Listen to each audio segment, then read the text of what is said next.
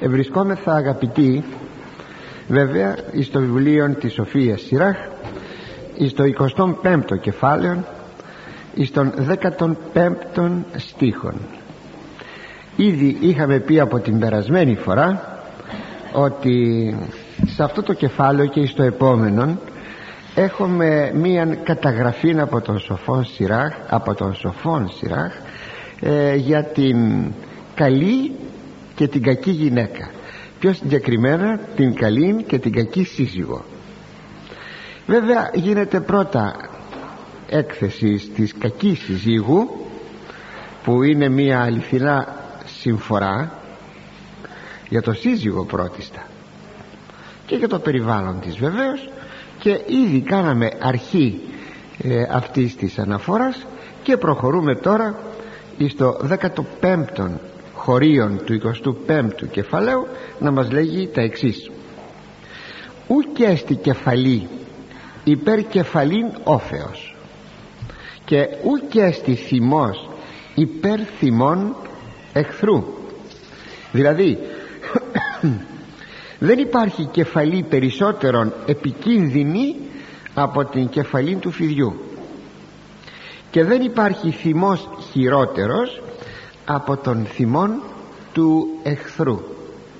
Βέβαια θα ενθυμίσετε ότι είχαμε κάνει και μία αναφορά, εννοείται τα προηγούμενα χωρία, που ο Σοφός Σειράχ φοβάται τον θυμό, το μίσος, την εκδίκηση και τον φθόνο των εχθρών του, και είχαμε εξηγήσει γιατί είναι μία σεσσωρευμένη κακία, και με την πρώτη ευκαιρία ο εχθρός θα εξαπολύσει την εκδίκησή του, την κακία του κτλ. Σεσσωρευμένη. Εδώ τώρα ο Ιερός Συγγραφεύς διασαφίζει το γιατί ο θυμός του εχθρού που εκφράζεται με την εκδίκηση είναι πικρός και δηλητηριώδης και φοβερός. Πράγματι ο Θεός να μας φυλάει, και ειδικότερα, γενικότερα θα έλεγα σήμερα, την Εκκλησία μας να φυλάει, και βέβαια και τους χριστιανούς, γιατί η Εκκλησία μας σήμερα έχει πολλούς εχθρούς. Πάντοτε είχε, πάντοτε. Με την εμφάνιση της Εκκλησίας ο διάβολος μένεται και εξαπολύει διαρκώς μύδρους εναντίον της Εκκλησίας και των χριστιανών. Αυτό δε θα γίνει περισσότερο και περισσότερο, δηλαδή θα πυκνώσει σε ένταση και ποσότητα προς τα έσκατα. Σας θυμίζω εκεί στο 13ο κεφάλαιο της Αποκαλύψεως, που λέγει ότι ο διάβολος τα βάζει με εκείνη την γυναίκα στην οποία γεννήθη ένα άρεν τέκνον, δεν είναι παρά η Θεοτόκος, είναι ο Υιός της, ο Ιησούς Χριστός, και πήγε να της επιτεθεί, αλλά αρπάχθηκε, λέγει, το παιδί της στον ουρανό. Σε αυτές τις δύο κουβέντες μόνο είναι όλο το μυστήριο της ανθρωπίσεως σαν αναφορά, διότι ο διάβολος δεν μπόρεσε τίποτα περισσότερο να κάνει στον Κύριον, ο Κύριος ανελήφθη στον ουρανό. Η Εκκλησία όμως, η γυναίκα όμως αυτή, η Θεοτόκος, ταυτίζεται και με την Εκκλησία, και ταυτίζεται και διακρίνεται.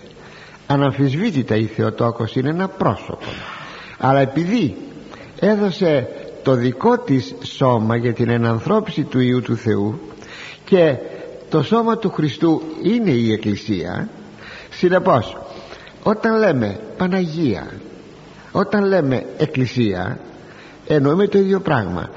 Θα το ξαναπώ: και διακρίνονται και ταυτίζονται. Έτσι βλέπουμε στη συνέχεια της περιγραφής ότι το θηρίον, ο δράκον, βλέποντας ότι αστόχησε ως προς το θύμα του, το άρεν τέκνον της γυναικός, κυνηγάει την ιδίαν, η οποία καταφεύγει στην έρημον. Όταν λέμε την ιδίαν εννοούμε τους χριστιανούς, την Εκκλησία, και καταφεύγει, λέγει, η Εκκλησία εις την έρημον. Μη φτάνοντάς την όμως, τότε ξερνάει από το στόμα του νερό, πολύ νερό, για να την καταστήσει, προσέξτε τη λέξη, ποταμοφόρητον, δηλαδή να την πνίξει. Αυτό είναι γραμμένο, σας είπα, στην Αποκάλυψη, που αυτό θα συμβεί σε πύκνωση, γιατί σε όλους τους αιώνες υπάρχει αυτή η κατάσταση, αλλά σε πύκνωση εις τα έσχατα. Έτσι λοιπόν η Εκκλησία είχε πάντα εχθρούς, και όλοι αυτοί οι εχθροί δεν είναι παρά αυτό που λέμε με μία λέξη, κόσμος. Διότι ο διάβολος έχει στα χέρια του τον κόσμο με την ηθική, πνευματική έννοια του όρου, και έτσι πάντοτε επετίθετο, και προπαντός βλέπουμε τώρα που κοντεύομαι να φτάσουμε εις το τέλος, να είστε σίγουροι 100% ότι προσεγγίζομαι το τέλος. Προσέξτε, πολύ περισσότερο επιτίθεται κατά της Εκκλησίας ο διάβολος. Εξάλλου και ένα άλλο σημείο μας το φανερώνει αυτό, ότι προς τα έσχατα, μας λέει ο Ευαγγελιστής Ιωάννης, ο διάβολος έχει θυμόν μέγαν, μεγάλο θυμό, και τότε θα ανακατώσει κυριολεκτικά τη γη. Λοιπόν, εδώ στον αιώνα μας τουλάχιστον βλέπουμε στον χώρο των ιδεολογικών να προσβάλλουν την Εκκλησία εκείνοι που αισθάνονται ότι η αλήθεια της Εκκλησίας τους προσβάλλει, και αυτοί, παρακαλώ, δεν είναι παρά οι σκοτεινές δυνάμεις, ο μασονισμός, ο υπαρκτός σοσιαλισμός. 70 χρόνια εδέσπωσε μέσα εις τον αιώνα μας, και πάρα πολλοί εκατομμύρια χριστιανοί μαρτύρησαν. Είναι και οι αιρετικοί.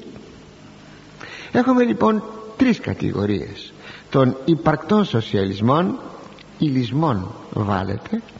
Είναι ο μασονισμός, ο οποίος είναι χθόνιος και χθόνιος, και οι αιρετικοί.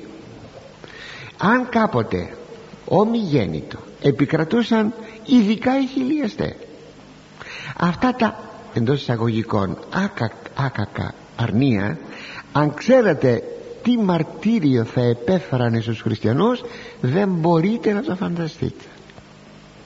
Ναι, είναι λύκοι. Λύκοι άρπαγες, όχι με την έννοια να αλλάξουν την πίστη και την νοοτροπία των χριστιανών, αλλά μισούν, δεν το δείχνουν, μισούν θανασίμως φοβερά. Έτσι λοιπόν ο αιώνας μας έδωσε τέτοια δείγματα, και θα δώσει περισσότερα ο παρακάτω αιών. Ξεπέρασαν όλοι αυτοί οι διώκτε εχθροί της Εκκλησίας, του χριστιανισμού, των χριστιανών, ξεπέρασαν και αυτούς ακόμη τους αρχαίους διώκτας, που αυτοί οχριούν. Οι φράσεις είναι του Αγίου Κυρίλλου Ιεροσολύμων. Οχριούν μπροστά στα βασανιστήρια που κατ' επιστήμην πλέον, και με ψυχικά μάλιστα μαρτύρια, θα ήσαν οι παρακάτω διώκτε, φερειπίν της εποχής μας. Το 350 γράφει στις κατηχήσεις του ο Άγιος Κύριλλος ότι οι τότε, λέει, μάρτυρες, πότε, στις ημέρες του Αντιχρίστου, αυτοί οι μάρτυρες, λέγει, θα είναι πολύ ανώτεροι από τους γνωστούς μας μάρτυρες των τριών, ας το πούμε έτσι, πρώτων χριστιανικών αιώνων. Προπαντός δεν είναι τα ψυχολογικά μαρτύρια, προπαντός. Ωστόσο, να γιατί φοβάται ο σοφός Σειράχ το θυμό των εχθρών. Φοβερό. Και προχωρούμε εις τον επόμενον στίχον. Συνοικήσε, λέοντι, και δράκοντι ευδοκίσω, ή ενικήσε με τα γυναικός πονηράς. Δηλαδή θα ευδοκίσω, θα προτιμήσω να συγκατοικώ με λιοντάρι και με φίδι, παρά να συνοικώ με κακιά γυναίκα. Προσέξτε, όταν λέμε κακιά γυναίκα, δεν εννοούμε ότι κάθε γυναίκα είναι κακιά, προς Θεού.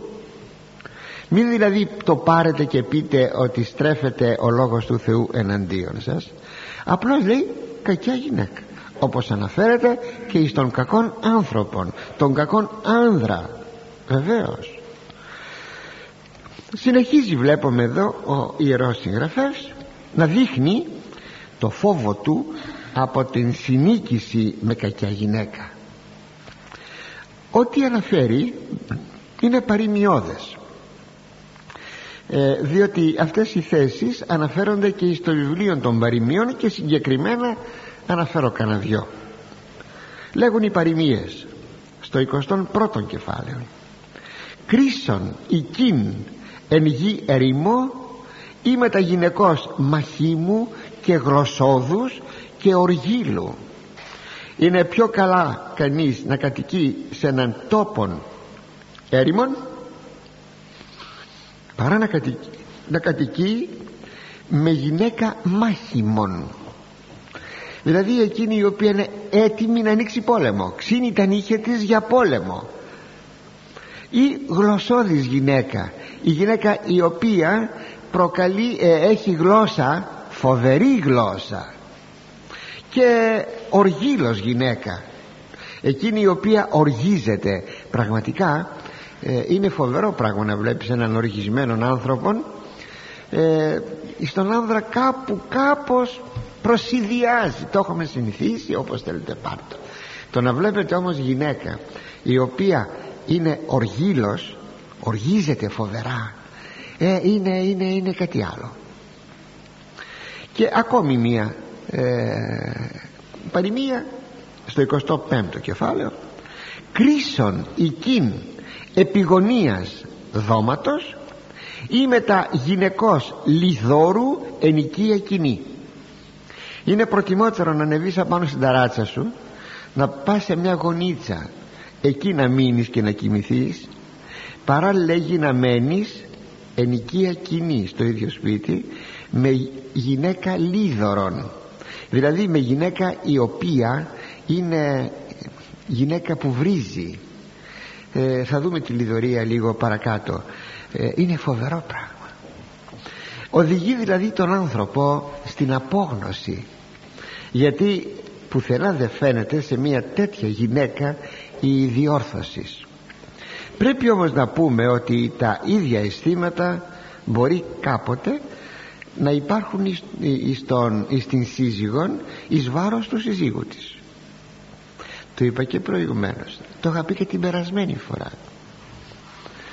Εδώ βέβαια ο λόγος είναι για την γυναίκα, αλλά δυστυχώς υπάρχουν άνδρες κακορίζικοι, οκνηροί, βλάσφημοι, ανήθικοι, μπεκρίδες, και αποτελούν μέγιστο πρόβλημα για τη σύζυγό τους. Έχω ακούσει άμπολες ιστορίες, και εσείς πρέπει να έχετε ακούσει τέτοιες ιστορίες ανδρών που δεν μπορούν με τίποτα να διορθωθούν, και για τη γυναίκα τους, αν τύχει να είναι η γυναίκα και φιλήσυχος, είναι κάτι τρομερό. Αν είναι και αυτή η ίδια ποιότητα, μια αναφορά γίνεται αν φτάσουμε σήμερα, δεν ξέρω, να είναι και η γυναίκα και ο άνδρας και οι δυο το ίδιο, εκεί είναι που γίνεται θέατρο ξύλου. Όσα σου δώσω, όσα μου δώσεις. Ξύλο, δηλαδή άγριο ξύλο. Επιτρέψατε μου να ερωτήσω τον καιρό της επιλογής συζύγου, είτε να βρεις τον σύζυγον, είτε να βρεις την σύζυγον. Αδελφέ μου, δεν έβλεπες τι διαλέγεις. Μη μου πείτε ότι όλα αυτά τα φαινόμενα ήρθαν μετά το γάμο. Μη μου το πείτε αυτό. Δηλαδή όχι ότι τότε μετά το γάμο χάλασε η γυναίκα ή χάλασε ο άνδρας, γι' αυτό το λόγο τα πράγματα είναι πάρα πολύ δυσάρεστα. Απλώς τα κριτήρια του γάμου ήσαν αλότρια. Δεν είδαν εκείνοι που διαλέγουν, δεν διάλεξαν με αληθινά κριτήρια. Ήταν ο γάμος όχι κατά Θεόν, αλλά κατά επιθυμίαν. Σε αυτό το σημείο θα επανέλθω, αν προλάβουμε σήμερα, Να σας πω και περισσότερα για τα κριτήρια που πρέπει να διαθέτει κανείς για να διαλέξει την σύζυγον. Και αυτή, δηλαδή γάμος κατά επιθυμία, όχι γάμος κατά Θεόν. Και αυτή η επιθυμία έχει έναν πολύ ευρύ χαρακτήρα. Δηλαδή είναι ωραία γυναίκα, γι' αυτό την παίρνω. Τα παρακάτω. Είναι ωραίος άνθρωπος, γι' αυτό τον παίρνω. Τα παρακάτω. Έτσι, κυρίως είναι η ομορφιά, η οποία πλάνα. Είναι ακόμη και ο πλούτος, όταν έχουμε κενόδοξον γυναίκα που θέλει να έχει πλούτο στα χέρια της για να κάνει τις επιθυμίες της, τις γούνες της, τα φορέματά της, τα ταξίδια της. Θέλει λοιπόν έναν σύζυγο πλούσιο και δεν κοιτάζει παρά μόνο με αυτό το κριτήριο. Είναι πλούσιος. Όλα τα άλλα δεν τα βλέπει. Όλα τα άλλα όμως θα φανερωθούν μέσα εις των γάμων. Και τότε τι γίνεται? Και ακόμη η προβολή, θα λέγαμε, η κοσμική προβολή, ή ακόμα ο άνδρας να θέλει να πάρει μια πάρα πολύ νεαρά γυναίκα και κάτι τέτοια που είναι ολότελα με κοσμική διάσταση. Έτσι ας προσέχουμε πολύ, αγαπητοί μου, τα κριτήρια, για να μην ακούμε το ερώτημα: τον καιρό που παντρευόσουνα, που διάλεγες, δεν έβλεπες τι παίρνεις? Για να θυμηθώ το Σωκράτη, είναι αυτά που θα σας πω, είναι στον Πρωταγόρα, στο έργο του Πλάτωνος, Πρωταγόρας. Ίσως το κάνατε στο σχολείο, εμείς το κάναμε στην εποχή μας. Εκεί λέει στον νεαρόν Ιπποκράτη, τώρα το θυμήθηκα, μου ήρθε αυτό, είναι χρήσιμο, ο οποίος δέχθηκε πρωί, ακόμα δεν είχε φωτίσει, δέχθηκε έναν παλιό του μαθητή, τον νεαρόν Ιπποκράτη. Δεν είναι ο Ιπποκράτης ο γιατρός, απλώς ένα παιδί που το έλεγαν Ιπποκράτη, νεαρός. Ήρθε, λέγει, αργά στο σπίτι του από κάτι κτήματα που είχαν κάπου εκεί στην Πάρνησα κοντά ή στην Φιλίν, και έμαθε ότι ήρθαν κάποιοι σπουδαίοι σοφιστές, ο Πρωταγόρας και 2-3 άλλοι ακόμη. Και λέει ο Σωκράτης, τον οποίον εξύπνησε πρωί, και μα ήθελα να πάω να γίνω μαθητής τους, αλλά θα σε παρακαλέσω να με συνόδευες. Είναι ο νεαρός ο οποίος ντρέπεται να πάει, να εμφανιστεί, και θέλει κάποιον συνοδόν.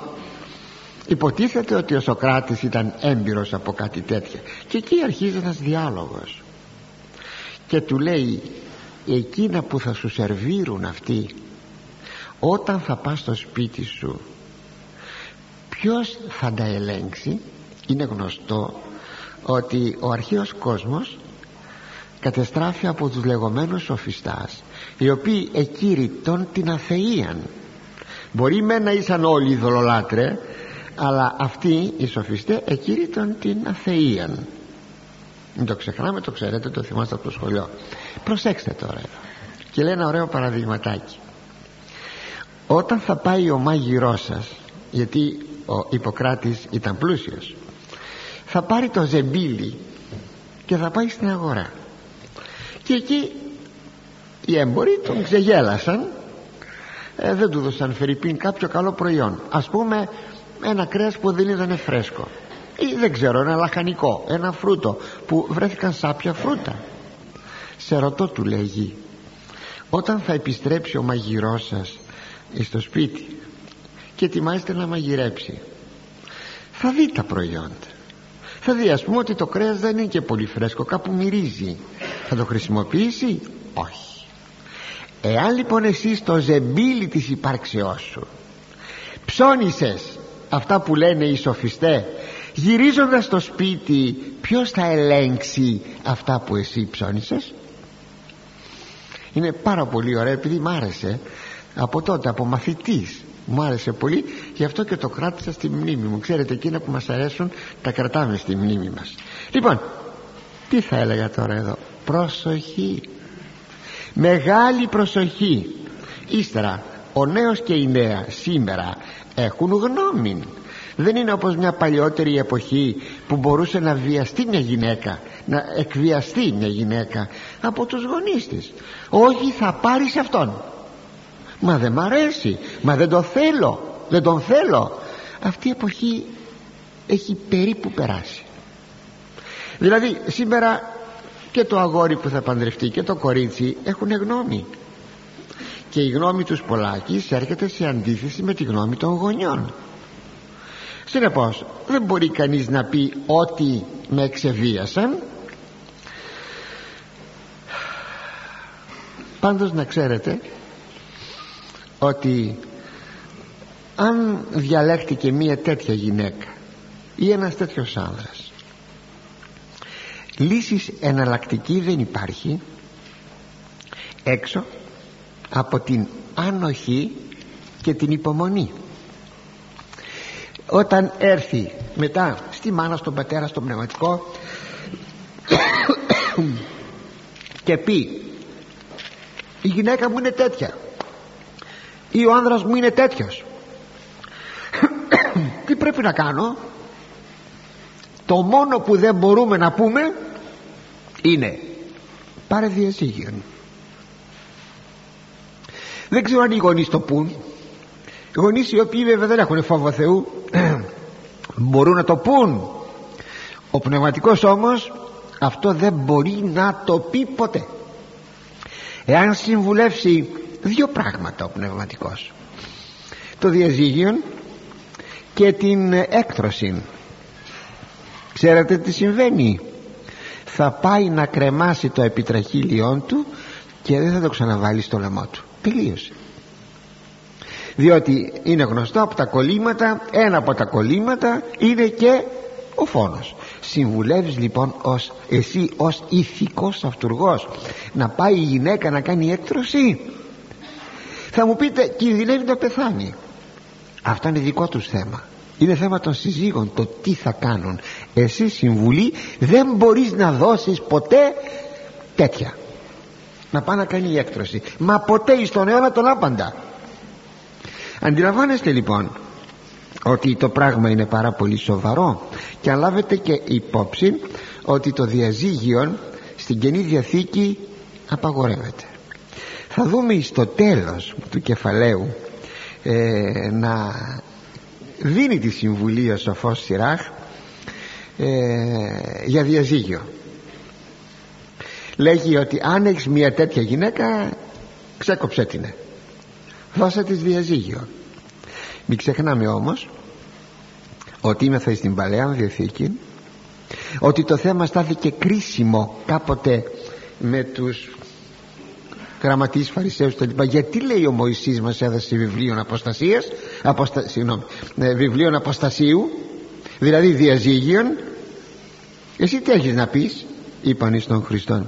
Δια την σκληροκαρδία σας, λέει, αναγκάστηκε ο Μωυσής να επιτρέψει το διαζύγιον. Ο Θεός έκανε τον άνθρωπο άρσεν και φίλοι απαρχής. Ενώθηκαν, θα είναι ενωμένοι πάντοτε. Το διαζύγιο δεν υπάρχει. Είδατε, δια την σκληροκαρδία ημών. Τώρα βέβαια αυτό πέρασε και στην Καινή Διαθήκη. Σήμερα έχουμε βεβαίως το διαζύγιο.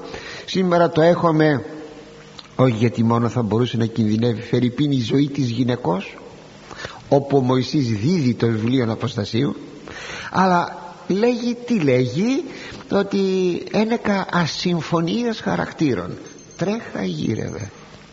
Γιατί δεν λαμβάνει υπόψη το στοιχείο υπομονή, ανοχή και τα λοιπά ο νόμος, και η Εκκλησία αποδέχεται κατά μεγίστην δυστυχία.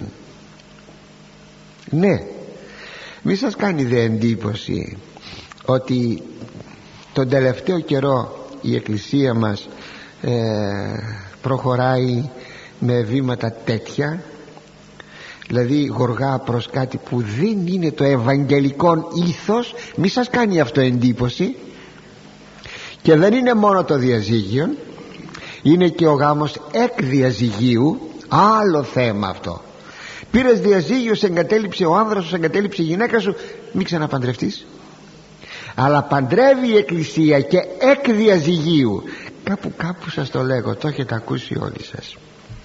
Και γιατί εσύ που είσαι άγαμος ή η γυναίκα άγαμος να πάει να πάρεις σε έναν που παντρεύτηκε και πήρε διαζύγιο ή μια γυναίκα? Για ποιο λόγο? Υπάρχει λόγος? Πήγαινε να βρεις άγαμον άνθρωπο παρακάτω. Παίρνεις παντρεμένο και διαζευγμένον? Για ποιο λόγο?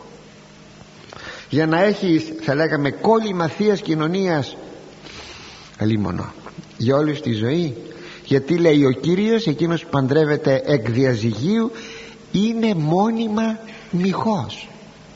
Μόνιμα. Θα μου πείτε, μα κοινωνούν οι άνθρωποι. Τι να πω.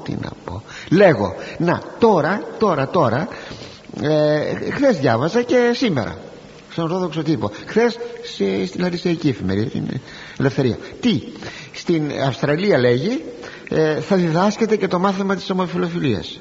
Μπράβο μας.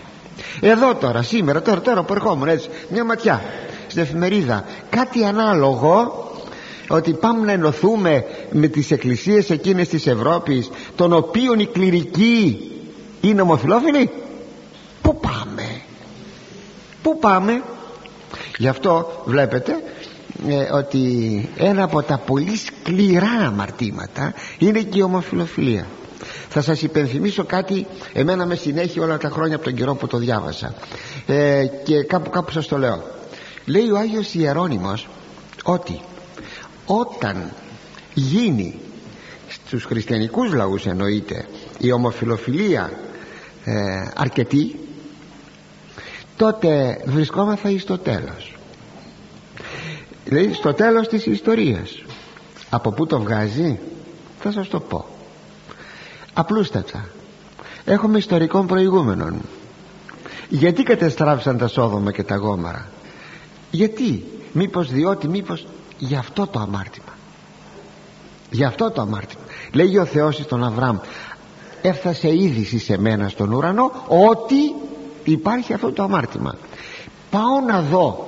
Έτσι είναι. Δηλαδή ο Θεός τρόποντινά, κατά έναν άνθρωπο παθή τρόπο, δεν πιστεύει ότι μπορούν οι άνθρωποι να κάνουν τέτοια καμώματα. Και πάει να δει, ακούστε, με τα μάτια του. Δεν το πιστεύει.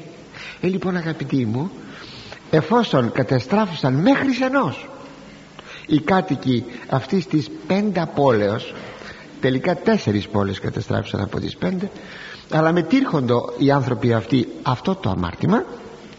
Έχουμε λοιπόν το ιστορικό προηγούμενο. Μην ξεχνάτε, όσα ιστορικά προηγούμενα έχουμε θα είναι αυτά στοιχεία των εσχάτων, όπως οι 10 πληγές του Φαραώ, όπως το μάνα στην έρημο. Ναι, θα τρέφει, λέει ο Θεός, τους χριστιανούς στην έρημο 3,5 χρόνια.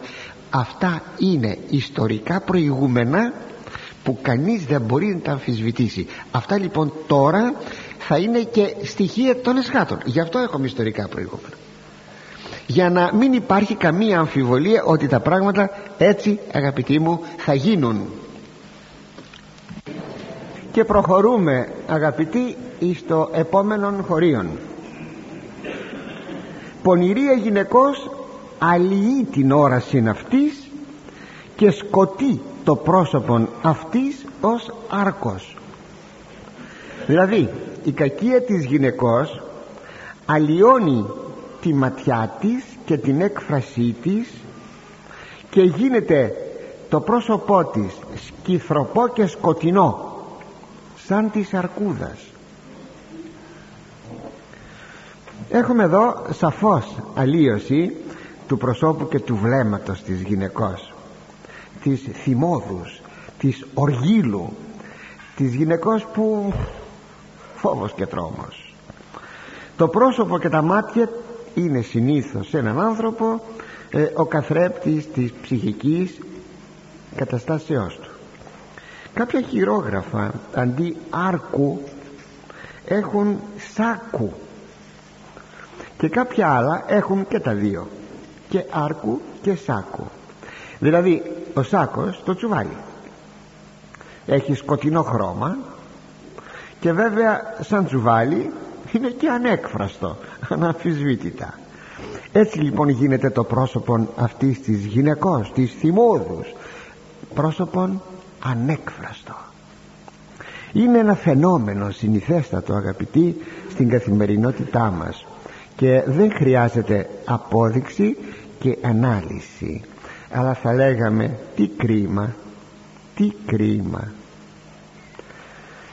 Μια γυναίκα με το χαμόγελό της, όταν θα υποδέχεται τον σύζυγο και τα παιδιά το μεσημέρι, είναι ένα λιμάνι, ένα καταφύγιο για όλους εκείνους που πάλεψαν έξω στη ζωή, στο επάγγελμα, στο σχολείο, τα παιδιά κτλ. Εκείνο το χαμόγελο της γυναικός, τι ωραίο που είναι, αληθινό λιμάνι. Ή ακόμη όταν προπέμπει τον σύζυγο και τα παιδιά, πάλι με το ίδιο χαμόγελο, αυτά το πρωί, και όχι να είναι σκυθροπή και θυμώδης εναντίον συζύγων, εναντίον παιδιών κλπ. Να πετάει αντικείμενα, να βρίζει, να λέει. Αντιλαμβάνεστε λοιπόν, μια γυναίκα που παρουσιάζει τέτοια νόψη χάνει πολλά, που είναι θυμώδης, οργύλος και πρώτιστα στο χώρο της υγείας της. Μια τέτοια γυναίκα δεν μπορεί να έχει καλή υγεία, γρήγορα θα νοσήσει, δηλαδή θα αρρωστήσει και θα αποκτήσει αρρώστια και σωματική, τα νεύρα της, το στομάχι της, δεν ξέρω τι, αλλά και σωματική και ψυχική νόσο, όταν αυτό το φαινόμενο επαναλαμβάνεται συχνά. Μια γυναίκα που έτσι εμφανίζεται γίνεται αντιπαθής και στους οικείους της, όχι δηλαδή μόνο στον άνδρα της και τα παιδιά της, αλλά και στο όλο της περιβάλλον. Αποκαλύπτει ακόμη αυτή η γυναίκα έναν εγωισμό που δεν επιδέχεται θεραπεία εκτός θαύματος. Δείχνει μια τέτοια γυναίκα μια απέραντη αυταρχικότητα. Δεν είναι ευχαριστημένη με τίποτα. Ό,τι να της φέρει ο σύζυγος στο σπίτι δεν είναι ποτέ ευχαριστημένη. Μπορεί να της πάει ένα δωράκι και να πει εκείνη, τι πας και εξοδεύεις τα λεφτά σου, τα πατάς από εδώ και από εκεί, ένα λουλούδι, άντε πληρώνεις τώρα λουλούδια. Δεν λέει ποτέ ευχαριστώ, δεν είναι ποτέ ευχαριστημένη. Φοβερή ψυχολογία. Μισεί τους πάντας και τα πάντα. Η αλλίωση της δεξιάς του υψίστου δεν μπορεί να την αγγίξει. Και αυτή η αλλίωση, λέγει ένας ψαλμικός στίχος, της δεξιάς του υψίστου, όταν ακουμπάει το χέρι του ο Θεός, το δεξί του χέρι, έκφρασης ανθρωπομορφική, και ο άνθρωπος αλλοιώνεται, δηλαδή γίνεται άλλος άνθρωπος. Η δεξιά του υψίστου μένει ανίκανη ούτως υπήν να αλλοιώσει, να μεταβάλει την ψυχολογία ενός τέτοιου ανθρώπου, μιας τέτοιας γυναικός.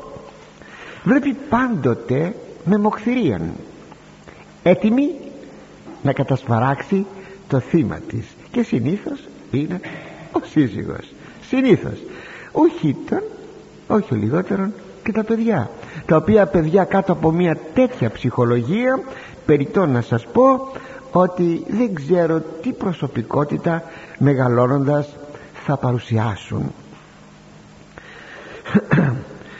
Πάλι θα πω για τρίτη φορά ότι αυτό μπορεί να ισχύει και στον άνδρα. Να είναι η γυναίκα ήσυχη γυναίκα και ο άνδρας να παρουσιάζει αυτά τα φαινόμενα.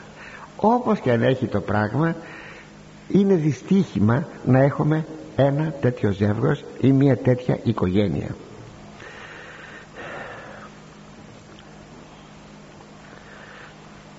Πρέπει να σας πω ότι ένας τέτοιος τύπος, όπως η γυναίκα, μια που ο λόγος περί της γυναικός, όταν παρουσιάζει ένα τέτοιο σχήμα κακίας, μοχθηρίας κτλ, είναι αυτό και κοινωνικά επικίνδυνο πράγμα. Μπορεί κάπου να προκληθεί και έγκλημα, το ξέρετε, και έγκλημα να προκληθεί, ναι. Ένα τέτοιο πρόσωπο, είτε ανδρός είτε γυναικός, είναι πάντοτε, προσέξτε, ασχήμων,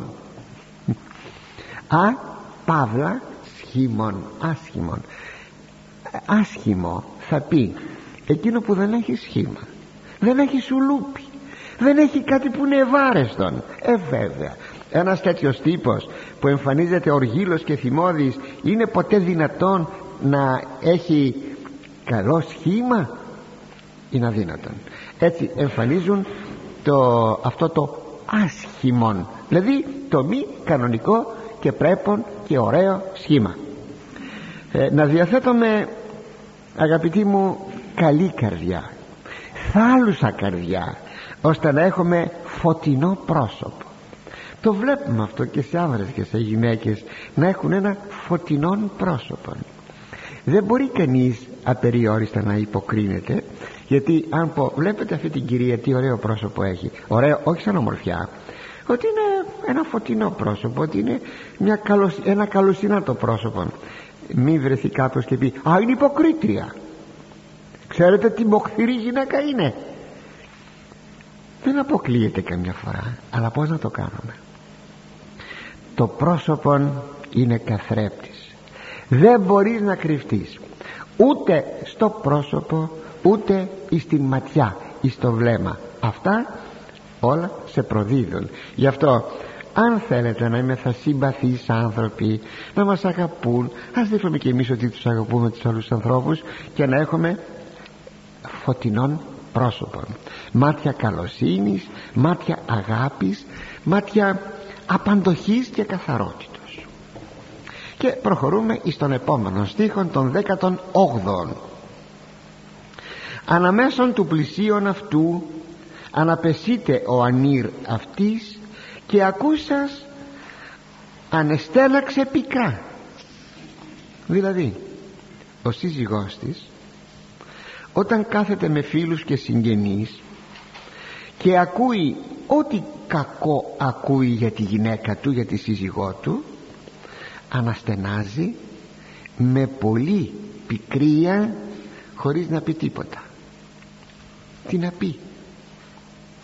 Η φήμη, βλέπετε, της κακής συζύγου ξεχυλάει στο χώρο του σπιτιού, τρέχει στους δρόμους, διαρκώς γίνεται γνωστή και πιο γνωστή και παραπέρα και παραπέρα. Αντιλαμβάνονται οι γείτονες, μαθαίνουν οι συγγενείς παρακάτω, και όλα αυτά τα λέγουν εις τον σύζυγον. Και εκείνος, πέστε μου, τι να πει? Τι να πει? Αυτός αναστανάζει μόνο με πικρία, τίποτα, δεν λέει τίποτα. Δεν έχει βέβαια και καμία δικαιολογία να προσθέσει ότι να, η γυναίκα μου μπορεί να ήταν εκείνη την ώρα να είχε κάποιο πρόβλημα και να ήταν θυμωμένη. Μα είναι μία μόνιμη κατάσταση αυτή, τι να δικαιολογήσει? Μπορεί ένα σπιτικό να μην έχει βέβαια αγαθή συμβίωση, μπορεί, ας πούμε, το ζεύγος κάπως περισσότερο να τσακώνεται, αλλά δεν πρέπει όμως ούτε οι συγγενείς ούτε οι περίοικοι να μαθαίνουν τίποτα. Προσέξτε, άνθρωποι είμαστε και μπορεί να είναι κάτι περισσότερο από ότι θα μπορούσε να ήταν να μαλώνει το ζεύγος. Αδελφοί, μη σας πάρει χαμπάρι η είδηση, ούτε το συγγενολόι ούτε η γειτονιά, γιατί πολλές φορές είτε βρέθηκαν τα παράθυρα ανοιχτά, είτε διότι είναι αυτό που λέει η κουβέντα, θα σου δώσω ξύλο με τα μουσικής. Θα παίζει δηλαδή η μουσική στη μεγάλη της ένταση, εγώ θα σου δίνω ξύλο, και δεν θα ακούγονται οι φωνές σου από τη μουσική που θα παίζει σε έντονο βαθμό. Όχι, όχι, όχι, προσέξτε, μη πάρει είδηση το περιβάλλον μας. Συνηθίζουν οι δυσαρεστημένοι σύζυγοι να αλληλοκατηγορούνται εις τους γύρω τους. Πολύ κακό πράγμα αυτό. Κυρία μου, μάλωσες με τον άνδρα σου, θα τα ξαναβρείτε πάλι. Γιατί κάθεσαι και λες, παίρνεις τηλέφωνο και λες σε συγγενικά σου πρόσωπα και σε φιλικά σου πρόσωπα ότι να, μάλωσες με τον άνδρα σου και του είπες και σου είπε? Γιατί το κάνεις αυτό? Δεν σε συμφέρει. Είναι μια φοβερά κακή αρχή. Ας το προσέξουμε πάρα πολύ. Θα λέγαμε ότι ό,τι και αν συμβαίνει, θα τα βρουν μόνοι τους. Αν ποτέ σας πάρει καμιά φιλενάδα σας, κανένας φίλος σας τηλέφωνο και σας πει ότι μάλωσε με τη γυναίκα του, μάλωσε με τον άνδρα της, ξέρετε τι να απαντήσετε? Μη μου λες τίποτα, σε παρακαλώ. Μόνοι σας θα τα βρείτε, και πρέπει να τα βρείτε. Μη καθίσετε να ακούσετε και να αποδίδετε χαρακτηρισμούς δια εις εκείνη την γυναίκα που στρέφεται εναντίον του ανδρός και αντιστρόφως. Όχι. Και αν είναι δυνατόν, ούτε τα παιδιά να παίρνουν είδηση από τις διαμάχες των γονέων. Αν είναι δυνατόν, ναι, προσέξτε το. Ο κάθε γονιός, για να δικαιολογηθεί, κατηγορεί στα παιδιά του τον άλλο γονιό. Ας πούμε η μάνα, για να δικαιολογήσει τη θέση της, κατηγορεί στα παιδιά της τον σύζυγό της, δηλαδή τον πατέρα των παιδιών. Έτσι ανάμεσα στα παιδιά δημιουργείται ένας φατριασμός. Δεν είναι σπάνιο αυτό.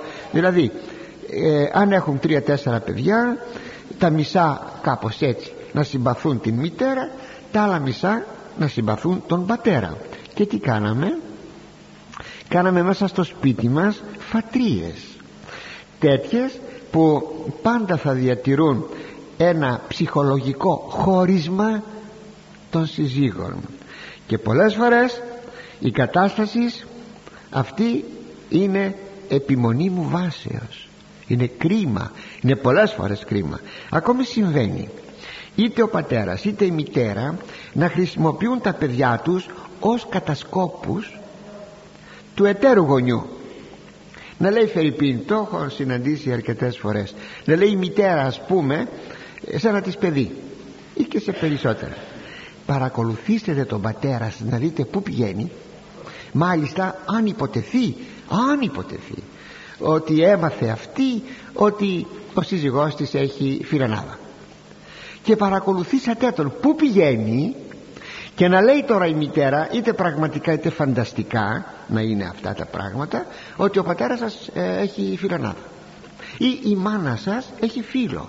Παρακολουθήσατε τη μάνα σας να δείτε πού πηγαίνει.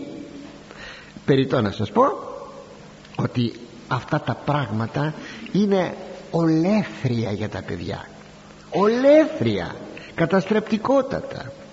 Πάντως ό,τι συμβαίνει στο σπίτι δεν πρέπει να βγαίνει στη δημοσιότητα.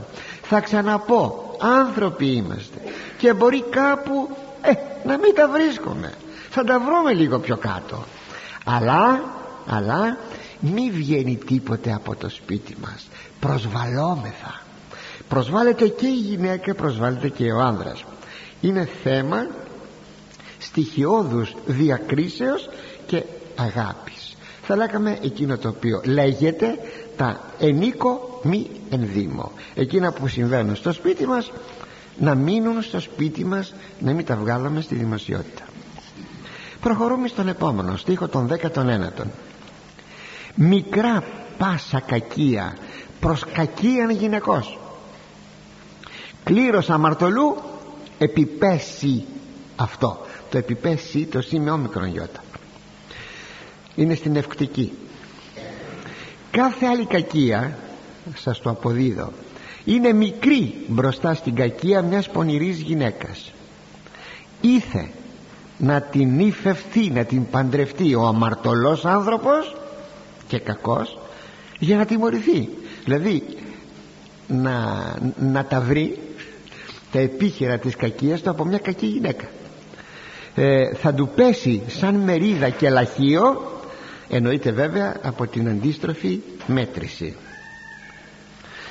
Πράγματι η κακία της γυναικός, αγαπητοί, φαίνεται ότι είναι ένα μέγα κακόν και πιθανώς αδιόρθωτον. Θα επαναλάβω ότι είπα και προηγουμένως, εκτός θαύματος. Αλλά πώς αυτό εξηγείται?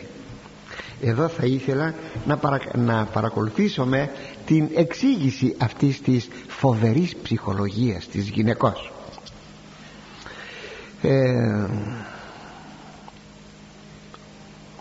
Γιατί να μην συμβαίνει τόσο εις τον άνδρα? Έχουμε αγρίους άνδρες, αγρίους, που έσφαξαν και έσφαξαν ανθρώπους. Αλλά μία κακία ιδιαίτατα στη γυναίκα είναι κάτι που ίσως και εκ της φύσεώς της να μην δικαιολογείται. Είσαι γυναίκα και έχεις τόση κακία.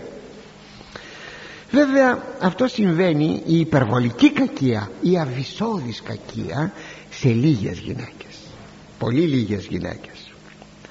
Κατά τη διάρκεια του Δευτέρου Παγκοσμίου Πολέμου, ένα στρατόπεδο συγκεντρώσεως εχμαλώτων από όλους τους λαούς, είχε και Έλληνες, στην Γερμανία, το διεύθυνε μια γυναίκα. Στρατόπεδο συγκεντρώσεως εχμαλώτων το διεύθυνε μια γυναίκα. Θυμάμαι το μικρό της όνομα, την έλεγαν Ήρμα. Για να τοποθετηθεί βέβαια εκεί μια τέτοια διευθύντρια, να έχει βασανιστάς κάτω από τις διαταγές της και τα λοιπά, καταλαβαίνετε τι δυσθεώρητον βάθος κακίας πρέπει να είχε αυτή η γυναίκα. Και ένα περιστατικό που συνέβη απεκάλυψε αυτό το βάθος της κακίας. Ένας από τους εχμαλώτους της ήταν Πολωνός, αξιωματικός Πολωνός, νέος άνθρωπος και πολύ ωραίο παλικάρι. Τα μάτια της έπεσαν απάνω του. Τον ερωτεύτηκε. Τον έκανε ερωτικό της σύντροφο. Αυτή η ιστορία κράτησε κάποιο καιρό. Κάποτε, όπως και συνέβη με πολλούς, θα απελύεται αυτός από το στρατόπεδο. Δεν θα γύριζε πίσω στην πατρίδα του. Για να μην τον χάσει, αυτή η Ήρμα παρήγγειλε σε έναν βασανιστή του στρατοπέδου να τον σκοτώσει. Και το δέρμα του να το κάνει αμπαζούρ για την κρεβατοκάμαρά της. Τι θα λέγατε? Τι θα λέγατε? Για να τον έχει πάντα πλάι της. Είδατε? Αυτό είναι το βάθος της κακίας. Μάλιστα, ας το τελειώσω εδώ στο σημείο αυτό. Μια ανάλογη κακία βρίσκομαι και στην σύζυγο του Πετεφρή. Κακιά γυναίκα, διεφθαρμένη. Όταν αγόρασε τον Ιωσήφ, 18χρονο παλικαράκι ήταν, και ήταν πολύ ωραίο παιδί. Μας το σημειώνει αυτό η Αγία Γραφή. Το είδος, η μορφή του ήταν, λέει, πολύ ωραία. Ήταν ωραίο παλικάρι ο Ιωσήφ. Τον αγόρασε και τον έφερε σπίτι. Αμέσως η γυναίκα του Πετεφρή τον ερωτεύτηκε και προσπαθούσε να βρει ευκαιρία για τα παρακάτω. Κάποτε τη βρήκε την ευκαιρία αυτή. Όλοι ξέρετε την ιστορία βεβαίως του Ιωσήφ, που λείπαν όλοι έξω στα χωράφια από εδώ και από εκεί. Ήτανε μόνη η γυναίκα και γύρισε στο σπίτι ο Ιωσήφ για να πάρει κάτι που χρειαζόταν, κάποιο εργαλείο πιθανώς. Και τότε του επετέθη. Εκείνος άφησε τα ρούχα του στα χέρια της κυρίας αυτής. Το λέγει αυτό μάλιστα πολύ ωραία εκεί που γιορτάζουμε τη Μεγάλη Δευτέρα, τη μνήμη του Παγκάλου Ιωσήφ. Τι έγινε όμως? Δεν αμάρτησε. Δεν αμάρτησε πως πίσω το πονηρόν του το ρήμα εναντίον του Θεού και αμαρτήσομαι. Πως θα κάνω, λέει, αυτή την πονηρή πράξη μπροστά στα μάτια του Θεού και αμαρτήσω? Και όταν γύρισε ο Πετεφρής, αυτή φοβήθηκε. Σου λέει, αυτός θα με καταδώσει.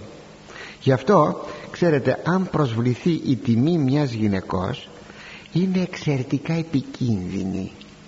Σκύλα σκέτη. Και τότε τρέχει πρώτη αυτή να πει στον Πετεφρή, τον σύζυγον, τι μου έφερες αυτό το Εβραιόπουλο το οποίο σήμερα μου επετέθη? Το ακριβώς αντίθετα. Και το καημένο το παιδί, όχι πολύ καημένο παιδί, έμεινε 10 χρόνια στη φυλακή και ουδέποτε θα έβγαινε εάν ο Θεός δεν ήθελε να τον βγάλει από εκεί. Αλλά δεν υπάρχει και καημένο παιδί, γιατί ανέμενε στο σπίτι. Νέος ήταν. Ποιος μας βεβαιώνει ότι δεν θα μπορούσε να λυγίσει? Ο Θεός λοιπόν τον έβαλε φυλακή. Ακούστε, ο Θεός τον έβαλε φυλακή. Μάλιστα το δεύτερο πρόσωπο της Αγίας Τριάδας, ο Θεός Λόγος, η ενυπόστατο Σοφία, που το ξέρουμε, το λέγει το βιβλίο της Σοφίας Σολομόντος. Και έμεινε, λέει, η ενυπόστατο Σοφία μαζί του έως ότου του έδωσε στο χέρι το σκύπτρον της βασιλείας. Είδατε, χρήσιμη φυλακή εκεί για τον Ιωσήφ. Αλλά είναι γνωστό ότι ο Θεός δημιούργησε τα ζώα με ελαττώματα και με προτερήματα για διδασκαλία των ανθρώπων, όπως λέγει ο Μέγας Βασίλειος, χωρίς βέβαια αυτά να κατηγορούν, να κατηγορούνται τα ζώα αυτά ή να επαινούνται. Όχι, εξαστίκτου κινούνται. Υπάρχει ένα έντομο που ο λαός το λέγει το αλογάκι της Παναγίας. Θα το ξέρετε όλοι σας. Το επιστημονικό του όνομα είναι Μάντις, το της με γιώτα, η Μάντις της Μάντεος. Το γνωστό, είπαμε, αλογάκι της Παναγίας. Ίσως δεν μπορείτε να φανταστείτε το εξής. Μάλιστα τέτοιο καιρό αυτό αρχίζει και κυκλοφορεί. Το θηλυκό όταν γονιμοποιηθεί από το αρσενικό, ευθύς μετά επί τόπου κατασπαράσει το αρσενικό και το τρώει. Κατασπαράσει το αρσενικό και το τρώει. Είδατε, είναι η εικόνα της κακής γυναίκας. Επερίμενε τη γονιμοποίησή της και μετά καταστρέφει το αρσενικό. Εδώ βρίσκουμε την ψυχολογία της κακής, της πολύ κακής γυναικός. Πώς να τα εξηγήσουμε όλα αυτά, αγαπητοί? Πρώτιστα, δεν έχουμε ομαλόν άνθρωπο. Μια τέτοια γυναίκα δεν έχει ομαλό χαρακτήρα, είναι διεστραμμένη γυναίκα. Η ψυχολογία αυτής της γυναικός, ενίοτε και του ανδρός, είναι ζυμωμένη με φοβερά αισθήματα μειονεκτικότητος.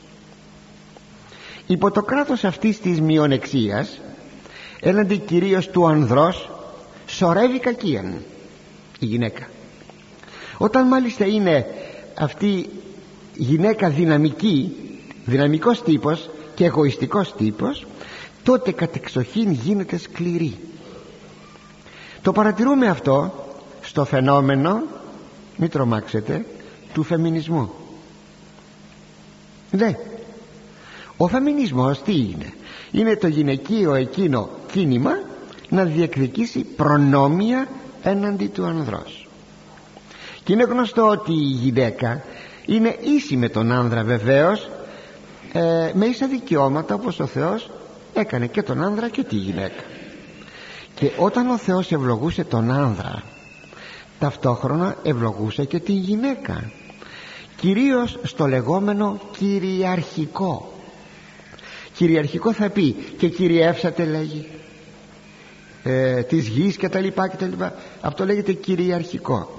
Το ίδιο δίδει δικαίωμα και στον άνδρα και στη γυναίκα, και στον Αδάμ και στην Εύα.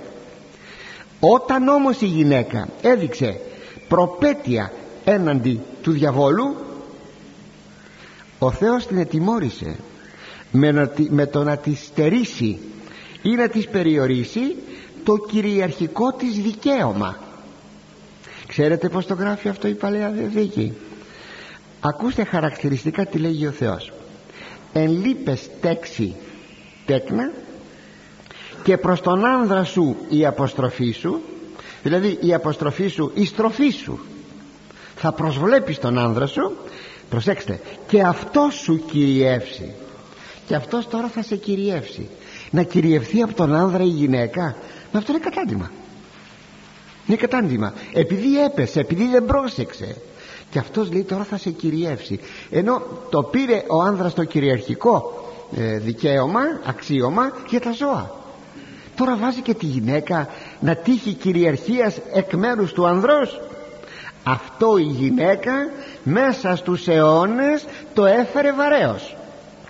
Ενώ μεταξύ δε, με όλη την ιστορία της πτώσεως των πρωτοπλάστων και τα λοιπά, επετάθηκε η βαναυσότητα του ανδρός, με αποτέλεσμα η γυναίκα να βρεθεί σε δεύτερη μοίρα από τον άνδρα και ακόμη να γίνει για τον άνδρα ένα πράγμα.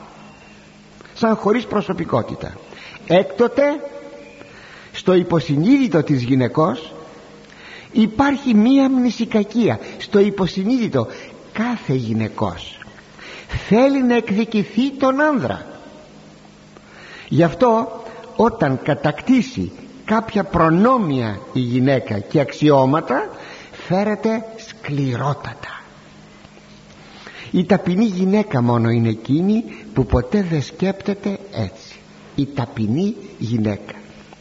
Αν η γυναίκα δεν έχει ταπείνωση, μεταβάλλεται σε πρόσωπο σκληρότατον, όπως σας είπα. Και το δεύτερον ημιστίχιον, που λέει επιπέσει, το σήμα όμικρον γιώτα, θα πει, αναφέρεται ευχετικά προς τον κακόν άνθρωπο, τον κακόν άνδρα, να του τύχει, λέει, μια τέτοια γυναίκα, ώστε να τα βρει από μια τέτοια γυναίκα. Πάντως όταν ζει η γυναίκα χριστιανικών βίων, αγαπητοί μου, από τέτοια πράγματα ομολογουμένως δεν κινδυνεύει. Ξέρετε γιατί στην εκκλησία πρέπει να φοράει κάλυμα η γυναίκα, μας το λέει ο Απόστολος Παύλος, για να δείχνει με ένα τύπο, με ένα σχήμα, την υποταγή της εις τον άνδρα. Δεν πρέπει να το ξεχνά, γιατί αν το ξεχνά, τότε θα γίνει η γυναίκα εκείνη που θα τρέφει μέσα της αιωνία μνησικακία εναντίον του ανδρός. Ευχαριστώ που με ακούσατε.